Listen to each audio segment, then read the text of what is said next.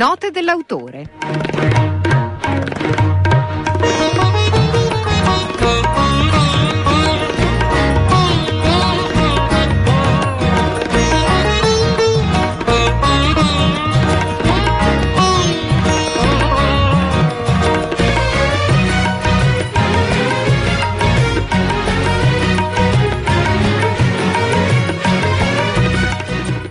Tavolo rotondo e basso di legno intarsiato ci sono la ciotola di caimac fresco e la teglia di patate al burro appena tolta dal forno della stufa. L'abbiamo accesa per l'occasione, nonostante sia il 25 di giugno, ma da queste parti le sere non sono mai calde. Siamo in salotto, non c'è abbastanza spazio sui due divani e alcuni di noi sono seduti a terra sul tappeto marrone scolorito.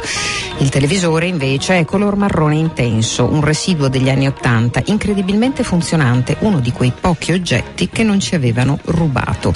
Da piccoli non avevamo il televisore, venivamo qui dai nonni a vederlo. Mio fratello Candido si era convinto che il suo funzionamento fosse strettamente connesso alla presenza di Nana sulla poltrona.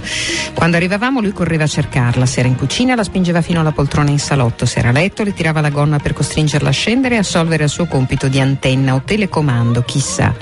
Quando riusciva a farla sedere le si piazzava in grembo e con sguardo ipnotizzato assisteva alla comparsa delle immagini sullo schermo. Batteva le mani come per applaudire i miracoli miracoli di Nana.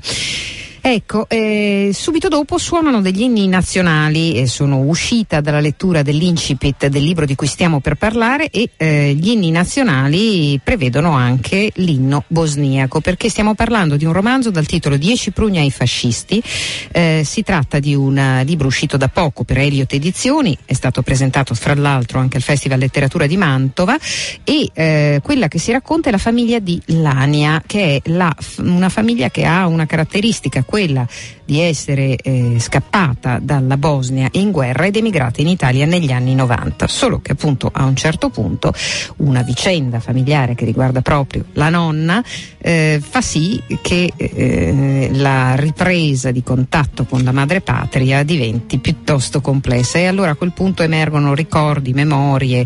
A raccontarcelo è eh, una giovane autrice eh, nata nel 1980 in Serbia che ha vissuto in Bosnia, in Croazia e poi appunto eh, infine a Roma dove abita, infatti parla perfettamente italiano ovviamente oltre a scriverlo.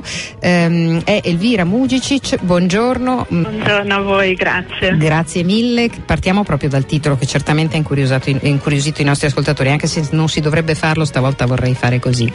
Ok, sì, eh, in realtà il titolo sarebbe l'unica cosa che li può tenere incollati fino alla fine perché si svela allora diamo solo un indizio, è vero, sì. Certo, no, no, ma ehm, no, magari insomma uno arriva alla fine nonostante lo sappia. Sì, il, mm, il titolo del libro mm, può far, può far, pensare a una storia della seconda guerra mondiale e, e può far pensare insomma a qualcosa di, mm, di tragico. In realtà eh, ehm, avevo deciso, ho scritto prima quel racconto sulle dieci prugne fascisti perché è, è, un racconto reale di mia nonna e di come ha imparato a contare in italiano fino a dieci e, ed è durante la seconda guerra mondiale portando, portando eh, le prugne eh, ai fascisti che erano arrivati insomma sì. occupando il suo villaggio e, e, il racconto della sua guerra di questa sua seconda guerra mondiale era un racconto che ci lasciava sempre basiti perché lei, lei non parlava mai di morti non parlava di tragedie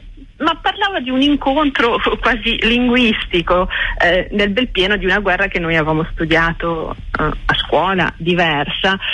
E, e questo mi, eh, mi, piaceva perché avendo poi noi vissuto la guerra nella ex Jugoslavia sì. negli anni 90, eh, era una visione particolare, era un riuscire a eh, estrapolare una storia bella anche da tante cose brutte mm. e, e, quindi era una sorta di insegnamento diciamo per cui ecco eh, quasi di psicanalisi familiare qual è il, la, la, molla che fa scattare questa psicanalisi questa, questo viaggio a ritroso insomma anche nei ricordi brutti e belli è la richiesta di, di una nonna di essere seppellita a casa sua in Bosnia no? cioè quindi riportare un feretro in una terra natale che ha vissuto quello che ha vissuto quella terra natale, insomma è un viaggio che sembra che sembra un film, non voglio dire un film di Costuriza perché sarebbe troppo ovvio, però eh, diciamo un film, sembra un film, no?